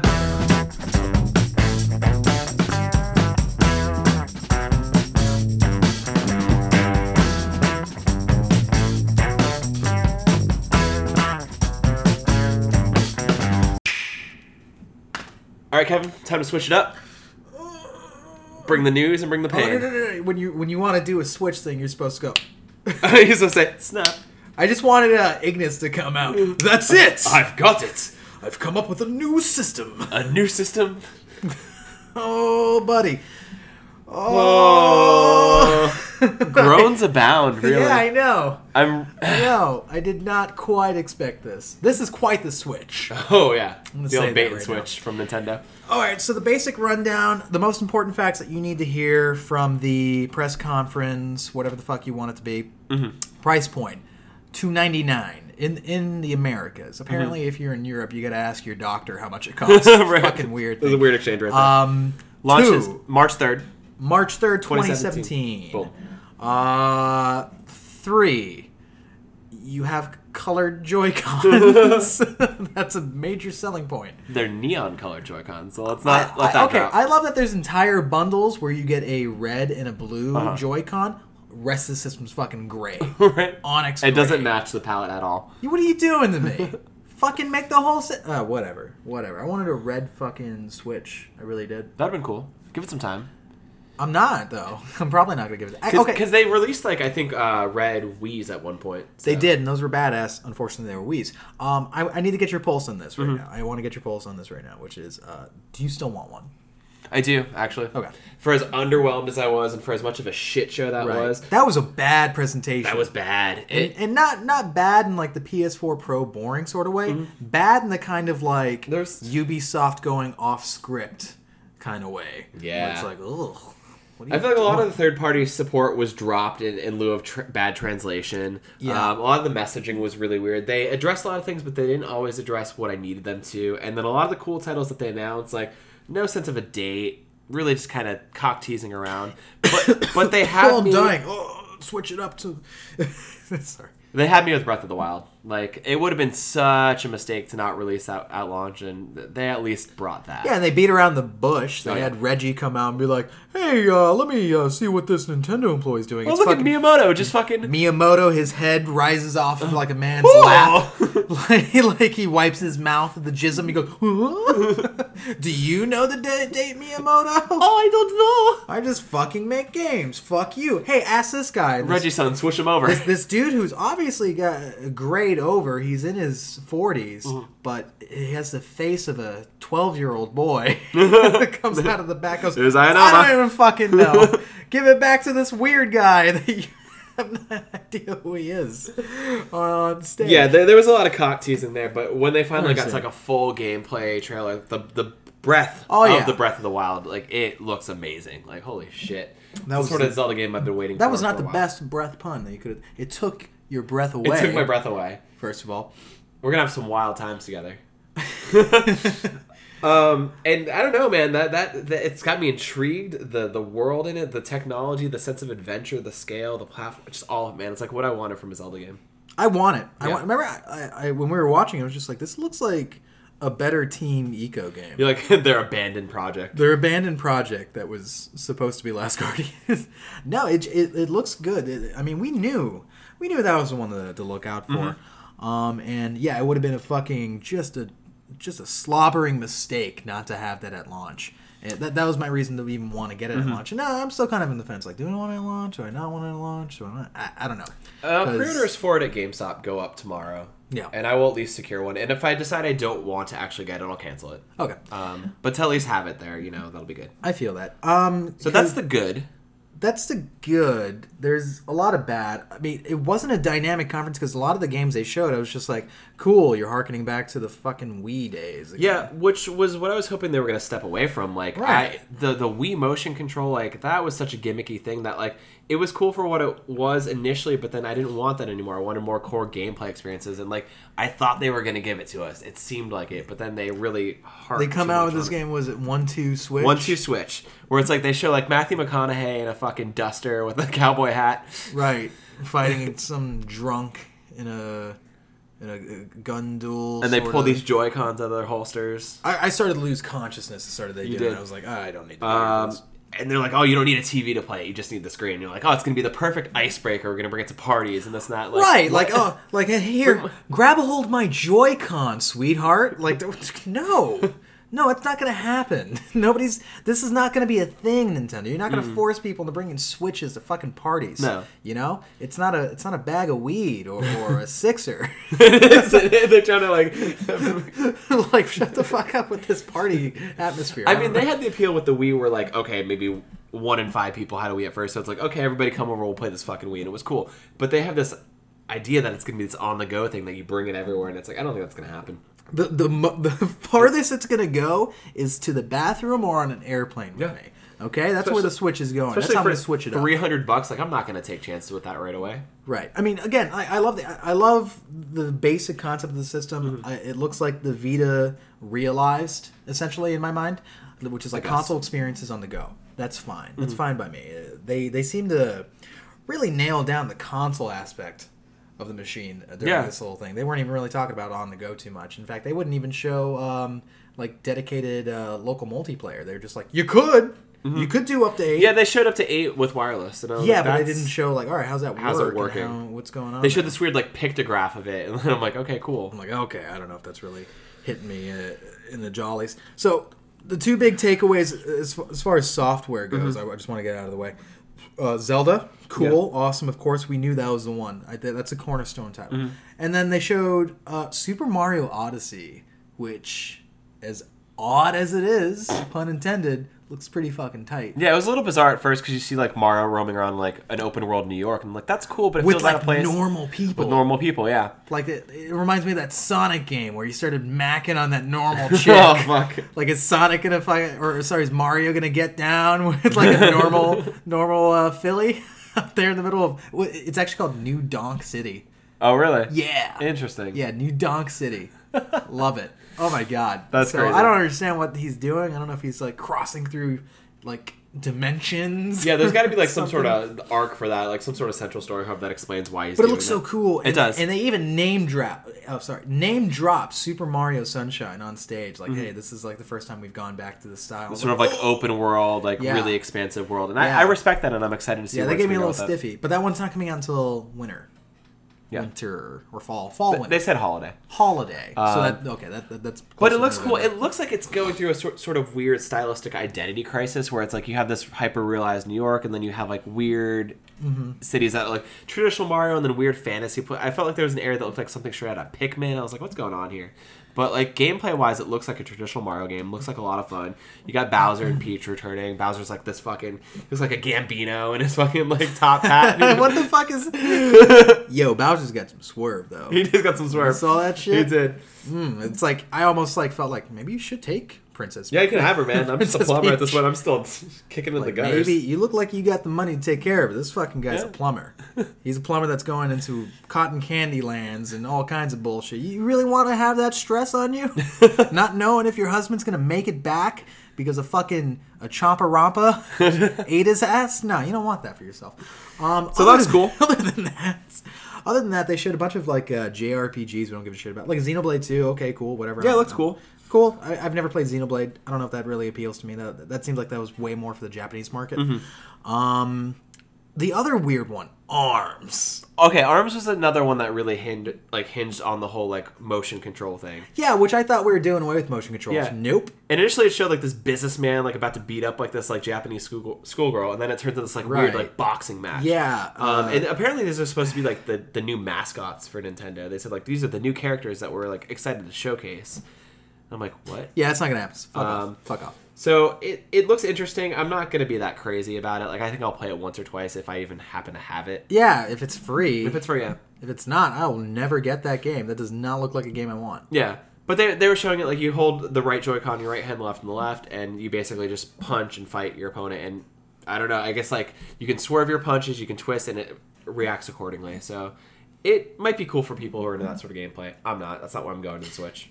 Exactly. That's not what I got excited when, like, the initial concept of the Switch. I wasn't excited about, like, oh shit, I hope they carry over all of the uh, philosophy of the Wii. No, I wanted them to abandon it. I, Yeah. I wanted just a very, just a straight gaming ex- experience. You know, I want to sit down. I want to play a fucking game that it's engrossing, has a Nintendo brand of quality. I don't want to suddenly like, hey, snap off a piece of my controller here and try to battle me in a fucking one-on-one duel. Huh? Like, Fight no. in a subway. No, I don't want to do that. No. I want to play a video game. Yeah. You know?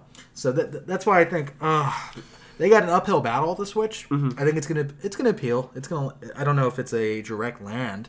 I think. Uh, I think for the people who are really hard up on like the Wii U, like they'll follow up with this for sure. So. The twelve people that have a Wii U and Yeah. fucking pick up the Switch. That that is dire, my dude. Yeah, it They need to get the people that have Xboxes and PS4s in their house and going like, well, why do I want Nintendo. Yeah. anymore? I can play Call of Duty. I can play fucking Destiny. I can play all this shit on there, and the Switch won't is literally promising me that I can't play these next gen experiences. So why do I need to switch? At least in an upgraded way. And unfortunately for this uh, presentation, I don't think they answered that question. I do not think they answered that question. But at the same time, from Nintendo's position, maybe they're not trying to answer that question. I think for them, it's like, no, we're trying to go casual still. Because that's the messaging I got, where it's like, no, no, no, we still want the casual audiences. We still want people to fucking look at this gimmicky, cool thing and look at a new experience and all. It's like, ugh, I, Yeah, they're going I for guess. casual and they're going for innovative. So like that's still their arc, and like I applaud them for committing to it, but it's also it's going to be your downfall. It could be. Um, it, it very well could be. Um, especially since like it's a device that doesn't, you know, they need to get streaming locked down. They didn't Mm-hmm. really talk about that. They didn't talk about like if you could do Netflix and Hulu and all that bullshit on it. I, I heard some. There was like a social Twitter, media tie-in uh, for Twitter and Instagram Right. and stuff like that. Um, and then and- eventually you can do like video capture with. yeah, eventually. Which was a weird thing. It's like, why is that not locked down at launch? PS4 had that locked down at launch. Mm-hmm. Like you can capture video with it. So what are you? Yeah, so it's going to be separate on the controls. I think on the right one you're going to have a home button, and on the left one you're going to have a capture button. Instead of initially you're going to be able to capture pictures, but then eventually you'll be able to do video. And it's like we already have systems that can do that. Exactly. Like I can do that on my PS4 controller. Like why can't I do that on the Switch? Makes no sense. Um, and then they're talking about like the online ecosystem, and I guess like there's not much going on with it yet. Um, but they said they're going to kind of give it like a free trial for it at first, and then in the fall they're going to have a subscription, much like PlayStation Plus. Okay. So I was tuning out. yeah, you know, you were really hard in the Twitter space for I that. really was. Um, okay, so at that we'll point, see. like, so we didn't get my certain questions. Are you doing away with the ID system? You know, from from Wii U and Wii. That was not a question that was answered in my mind. Also, Mm-hmm. trophies. Yeah, I didn't address that at all. Nope. It seems like It wasn't important to them. I could fucking bet you my bottom dollar that they're not going to do it once again. And they wouldn't even have an excuse. They'll just be like, "Oh, well, we didn't do it the last three times, so. So why do it now? fuck it." Exactly. And it's like, no, you don't get it. So like, this is our burning ship. We're gonna ride it out the way we want. Exactly. So, at at at this point, January twelfth, the Switch can go either way. Mm-hmm. I think I think it's going to find some traction. I'm certainly still interested in the machine for very specific reasons. Mm-hmm. Yeah. But I I think the longevity is going to hurt. I think Mm. okay, what happens once we get our new Mario and our new Zelda? What's after? Mm-hmm. I don't know if I'm really excited for the future of Switch. Yeah. I because I'm not thinking that have- far. you have to be excited for first party Nintendo games, and it's like, well, what else is there? You know, and like, the and the ecosystem of this the machine. And if already they're telling me like, oh, we're not really gonna catch up with the things that you come to expect Yeah. from a from a Or at least- 2017 console experience. or at least launch out the gate with it. Even like, you kind of lose me there. oh, There's a sense of longevity with like the PlayStation ecosystem or even Xbox, which I'm not a part of, but like that makes me want to go back to it and keep playing into like the next generation of it. Whereas like this, it's like, yeah, you don't have that. Um, just groans abound. yeah, Groans abound during this one. Where I'm just like, you know, you're just being too Nintendo. You really, really, really are. the whole conference reeked of just being too Nintendo. It was gimmicky. It was fun for who? I don't. I don't know who was having fun with that. They showcased Splatoon Splatoon two, two. and they had a Squid Doctor come out and talk about his recent research and how he's made so many strides in s- squid research. Cool, bro. Splatoon 2 looks like a fucking carbon copy of Splatoon. Yeah, I couldn't see any notable difference. Holy but, shit! You Where know, was that Mario Kart 8 that kept on getting rumored that we are gonna get like a new iteration of it? In fact, that you fucking showed gameplay from Yeah. During the first reveal. Get, uh, nowhere. I think I already saw something online for it though. Like And they confirmed fucking April 28th is supposed to be the date for Mario Kart 8. Why was that at the goddamn Yeah, right? conference? And then okay, Skyrim got confirmed. Awesome. That's that's cool. It's Mm-hmm. I'm not excited about that. Five year old game. I just bought the remaster, and it's gonna look best where I bought it. It's not gonna look good on the Wii. It's like you would have impressed me if you said Fallout 4. Like, really? What can Mm-hmm. Yeah. the Switch do? Now I'm like, oh, I know exactly what the Switch can do. It can do fucking 360 games. Mm-hmm. like, god damn. So Again, again, I will say though, and I tweeted it out, and I agree with the, this idea is that if you go to Nintendo looking for horsepower, it's like going to a nunnery looking for pussy. it it's a good analog. it doesn't make sense. Yeah. Okay, but I, so You go not- for a different sort of experience. I won't knock them on that, Mm-hmm. you know. But at the same time, it's like, okay, cool, five year old game. Fuck, like, what? Show me cool experiences. 1st Mm-hmm. of all, okay, let, us do the rundown. You showed me a sequel that looks Mm-hmm. exactly the same as the first game, Splatoon 2 You showed me some JRPGs that were bewildering, and also one was titled fucking Project Octopath Traverser. Uh, Traveler. Traveler, Yep. Blues Traveler, And and, it- it looks Sunshine Band. Really fucking cool. Like you had this crazy cast of like fantasy looking characters. It looks like it plays like an old school like JRPG, like much in the line of like Final Fantasy Tactics Mm-hmm. even. But then they throw out this bogus name, and it's like, what? Jesus Christ! They got that. You, It was Square though, right? it was Square. Yeah. All right, sure, Square. And, you know, they, they announced like other things like uh, a bunch of Dragon Quest games, Dragon Quest 10, 11, Heroes 1 and 2. Um, really cool thought, though, that they're going to be doing a Fire Emblem like Warriors type game in the rule, vein of like Hyrule Warriors. That one, you know, I got a soft spot for Like Warriors hack and slash games. and- no, no, no, like specifically Warriors, like Dynasty games. Warrior games. Uh-huh. Yeah. I played Hyrule Warriors pretty extensively uh, in the demo space, and then I actually got it for the 3DS, and it's a lot of fun. So I imagine like if the controller is optimized for it, it'll be a lot of fun. Um, I also got to say about the controller, it's so fucking small. It's really miniature. I can, uh, especially uh, giving that to a kid. Yeah. You thought losing their Wiimotes were bad? These fucking things will be gone, disappeared before 2017 is up. That's what I say. And this this leads me to the next problem. Okay. Not really a problem, but just kind of surprising the price point. So they didn't say anything at the conference about this, but they slyly updated like the Nintendo website with some price points. Of course, we know the MSRP for the system is 300 bucks, uh, which I think that's a stiff price point. It's good. I mean, it, it's comparable to what else is out there. I think if you really started to think about it, it starts to fall apart. Where it's like, okay, well, I can get a PS4 for three hundred bucks, and they have a, a fantastic online ecosystem, trophy support, uh, Netflix. It plays Blu-rays. da, da, da. It starts to really fall apart at that point. But again, it's new technology. Yeah. So, but so the Pro controller, which would be my preferred way of playing games, um, it is seventy dollars Wow. And it doesn't even look very good. In fact, if it if if the uh, Pro controller for the Wii U is any indicator, it, it's going to be made out of pretty shitty plastic. Um, so it doesn't look doesn't look too No. good. Um, hopefully, And, and 70 is really steep considering how much regular controllers cost for like the PS4 or the Xbox. Like the, sitting at 60 right there. 60. How are you gonna like overprice that? sixty or sixty-five if you want some candy colors. Okay, and then you got the Joy Cons. The Joy Cons for a set are eighty dollars. What the fuck? So that is your right and left together correct on one. But if you uh, happen to lose one instead of the other, it's 50 bucks for replacement. And keep in mind, that's two different SKUs a left Joy-Con and a right Joy-Con. Totally separate. Um, which might be Ill- ill-conceived when you think about it now, where it's like, fuck, it isn't just one thing. I can't just slip in one. But it's like, it makes sense because of the positioning of the actual buttons and the sticks. But I feel like there could have been a smarter concession to that. There had to have been. But for them, at a business standpoint, the smartest concession was making two different SKU points. Where it's like, if you lose one, okay, fifty bucks. Oh, you lost the other, another fifty bucks. You fuck. This is where they're making up the money from the 300 price point. I think so. Yeah. Actually, that's very. Yep, I think that's astute. Uh, and then the Joy-Con charging grip, which serves as a third kind of controller set uh, that charges as you go, Okay. is thirty bucks. So it's really just a charger. You lose your dock, ninety dollars. Ooh, Ooh yeah, holy shit! ninety dollars for that dock. And if you want a Joy-Con wheel for the unannounced Mario Kart game, it's fifteen bucks. Okay. Fifteen bucks for that one. The So- uh, what is it called? The AC adapter for the which is included with the dock, yeah. as well as an HDMI. That's Okay. the dock set. Comes with HDMI and AC adapter. Good.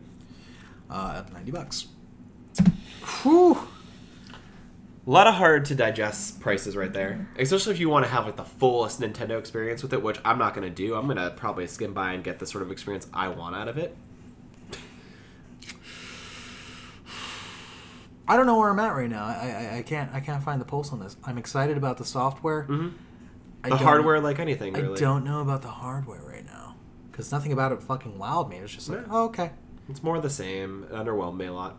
Yeah. And also, they didn't address a lot of key points they needed with some of the hardware. Like, okay, what's the resolution actually going to be? What's the resolution on the go? They addressed the mm-hmm. chart, the the battery life of okay, when you take it to go, it's going to be anywhere from 2.5 hours to six hours, depending on the game. Depending on the game. So Yeah. I heard Zelda like the three hours and you're Yeah. done. So Um, that's probably going to be like one of the largest games they're looking at mm-hmm. in terms of mm-hmm. processing and you know storage. And then d- really didn't go into how they decide or deciding to carry on with virtual console. Mm-hmm. Can I re-download my games? Can I do that? Is there any continuity with that service whatsoever? Is it even going to be virtual console? Or Mm-hmm. Exactly. Are, you, are you launching something else entirely? No, kind of Yeah. mention that. That's important. These It things because it's a part of the console. It's not just the hardware. It's it's what the hardware does, and you're just showing me I can play a fucking gunslinger game. You show me a squid doctor, like show me shit that actually matters. Like I know you're trying to appeal to a certain sort of audience, but we're not there. You know. Yeah, and I it's crazy to me. I'm I'm the I'm seeing people the hyperbole on here. Mm-hmm. Some of these people are going nuts over this machine as if this conference was fucking meteoric. And I'm like, no, it No, wasn't. It was very lackluster in comparison. Maybe it was big for Nintendo. I haven't seen a Nintendo Direct in a really long time. But in terms of like, I don't know, um, E3 for you know certain people, or the fucking Mm-hmm. PSX, like those are meteoric conferences, and those are just for games. You know. I, I know. the- You didn't even show me the game cards or the game cartridges. What's going on with that? Yep. It, it just okay. Showed us a lot of interesting possibilities, but still left us with even more questions than we had before. When you expect us to digest this all in two months, you better start rolling out more descriptions, more product details. Like, give me a compelling reason. You gave me a Breath of the Wild, like you had me hook, line, and sinker there, but that's not going to sell for everybody. I'm trying to. So I'm looking through the uh, Twitter feed. Any mention of Nintendo Switch? See what see what people are saying about this. Yeah, there seems to be general excitement. People are sucking it down. Mm-hmm. Hype is strong right now. I need that cynical bent. I need I need some cynics in here.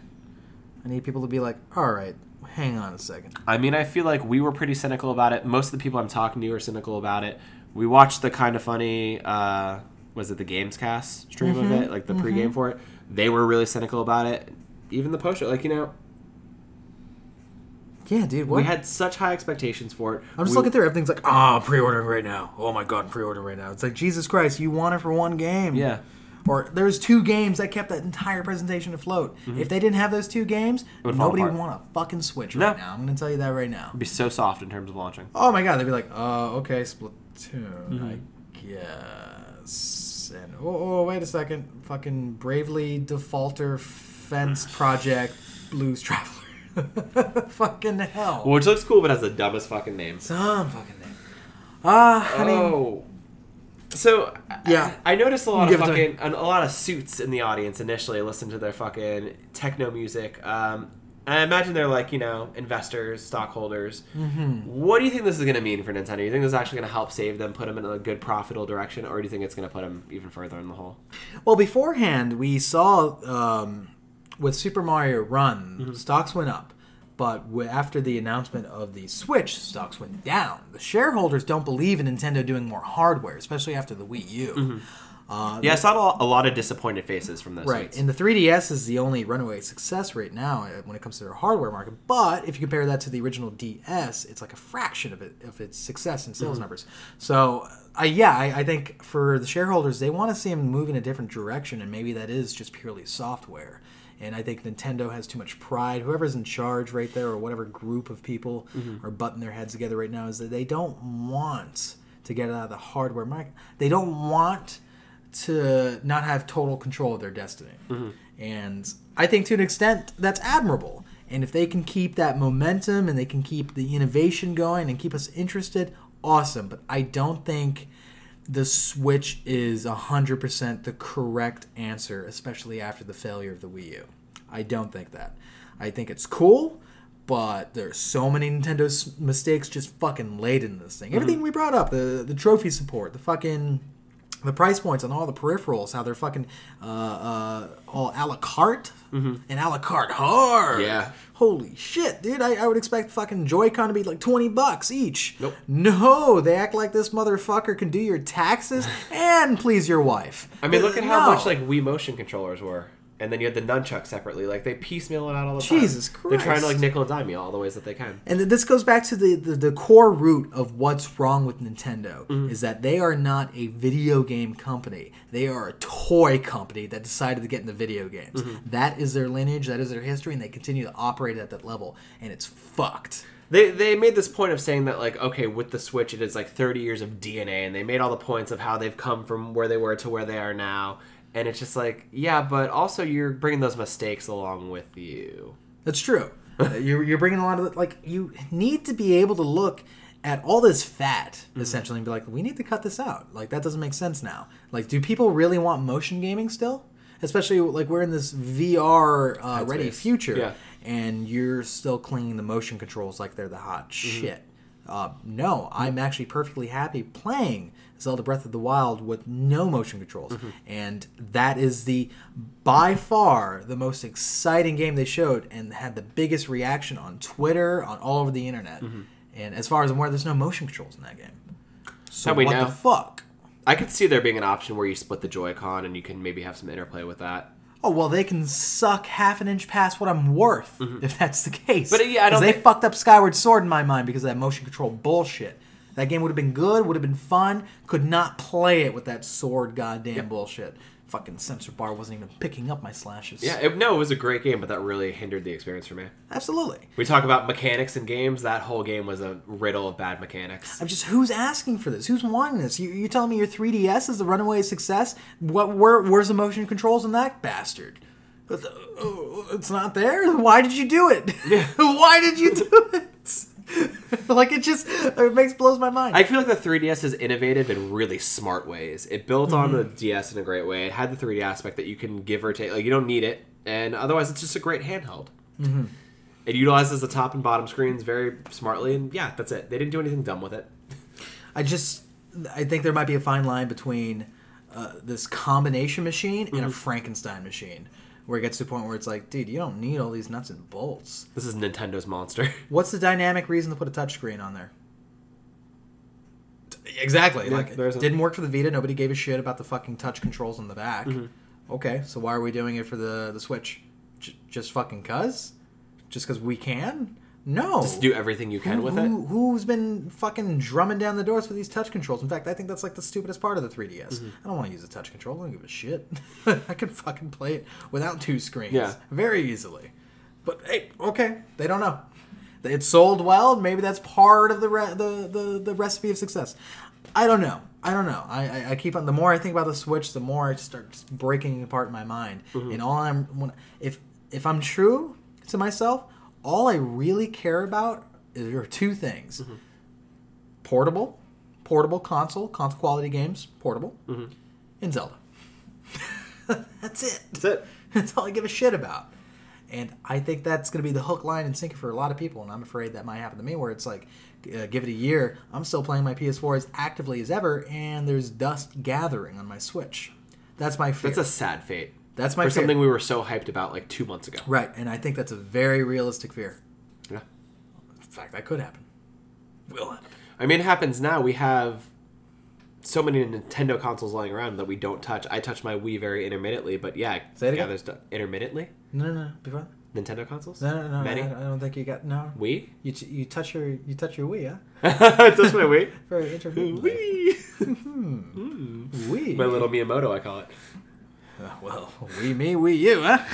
I, I think this one initially will probably have more play than those ones will for me, um, but I think there's gonna be a drop off once there's like a gap between games because it's like okay, cool. Breath of the Wild comes out in March, and then you're telling me the new Mario game is gonna come out in like what October, November, December, maybe. That's like a fucking seven month gap right there for me to play Breath of the Wild again and then play One Two Switch That's and my, Arms. Like that- that's my other concern too. So I'm, I'm buying a three hundred dollar console just so I can play a very small selection of first party games. I mean, this isn't surprising because other consoles have done it. Look at what the PS4 launched with. It was a very underwhelming, you know, set of exclusive titles. Yeah. It took me two years to buy it because I wasn't impressed. I knew fair. I was going to get one eventually. That's fair, but but I had to build up a library though. in two console generations, Nintendo hasn't gotten over that slump. That, that's, I'll give you that. That's fair. Yeah, so that's my fear with the Switch. Mm-hmm. I mean, I want to be playing third party games that are like, oh yeah, this is cool. I can't get this elsewhere. Mm-hmm. I don't know. I think I the, don't the support from like companies like Activision, Atlus, Ubisoft, it'll be cool. I'll see where they go with it. I need to search my soul. Mm-hmm. I need to converse with God. Gotta go to a Vision Quest atop Death Mountain. In, in fact, yes. I need to suck off a Goron. Mm. It's like chewing on rocks. But something like that. Chewing on rocks. And see where I'm feeling. Okay. See where I'm at with this machine. If anything, like I was watching that conference and I was like, I really just want to play. I want to touch my PS4 right now. I want to like tuck it into bed with me. I want to like cuddle a comfort that feels familiar and, and feels like a safe bet. Whereas this like doesn't feel like a safe bet, and it it's it bothers me a little bit because Nintendo's a brand that I grew up with. It's a brand you grew up with. Yeah. It's beloved for a reason, and the third party support's so strong, but it's like it's it's wavering really hard right now. You know what else I grew up with Hmm. and loved and adored? Blockbuster. Oh, It's in the fucking ground now. Why? Evolve or die. And that's what I think Nintendo needs to remember. Simple as that. That's all I have to say yeah, about Switch. I got buddy. nothing. I got a lot of thoughts about it. That's think, all I got. The internet really said it best in a lot of ways. Yeah. Um, I don't know. just tweeting a goddamn storm during that. You really were. And I gotta take a, a moment to mention this is Kevin's moment in the sun during the conference. It's true. It's true. So what, what happened? You uh you Uh, I You I, quoted I Colin- quoted Colin Moriarty. the Pride of Long Island. And I watched during the stream that he got a little chuckle while he's looking at his phone, and suddenly I got a retweet from the guy. And I've done it. I collected the whole fucking set, Daniel. You got them all. I've, I've gotten. You got all the amiibos. I've either gotten a like or a retweet from Tim, from Nick, from uh, Greg, and now Colin, and also Kevin. some of their girlfriends, Yeah. Kevin as well, got Kevin. and also Greg's mom. Nice. She seems nice. Yeah, oh, Mrs. oh, Miller. Jamie Kennedy. She's great. She's great. And Aaron and no, that's it. Yeah, yeah. That's a collection. Collected nice. the whole set. So that was awesome because we weren't watching Yeah, just but- the stream. We were watching like the Kinda Funny stream, and just to see that moment where it's like, ah, he was a part of that Kinda Funny history. Where it's like, yep, there it is on Colin's face. There he goes. Yeah, it was like I knew it was a moment of pride you. Didn't even say anything originally. You basically just quoted him. And what, I know. what was the quote? The quote was again: "The Japanese people know something that I don't know. I can't be having this." And this was when they were talking about octopus, whatever, yeah. Pussy Travelers. Yeah, because like they kept on showing like the titles of the games in Japanese, and we're like, "What the fuck is this?" I have no idea. And that got some traction. It got 155 likes. Holy shit.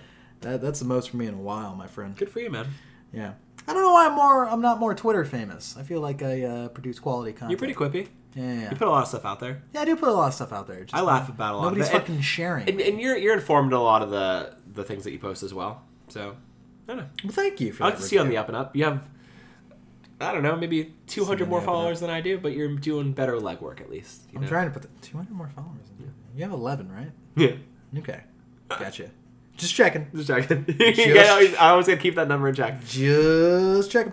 Okay. Well, that concludes a very, very odd Mm-hmm. odyssey, if you will, uh, episode of the Save Room. Oh. Yeah. Thank you for listening up until this point. Sorry it ran. No, it didn't run too long. No, this is probably like around our lower Ah, average fuck time. off! Always complaining about how how fucking long it is. Uh, but I- I- I- you still here, ain't you? I like it. It was a good hybrid episode. We had fun Yeah. with it, and uh, uh, we'll be back next week. we'll be back next week for episode motherfucking fifteen. XV. We're gonna do we're, gonna do, we're gonna do something very special.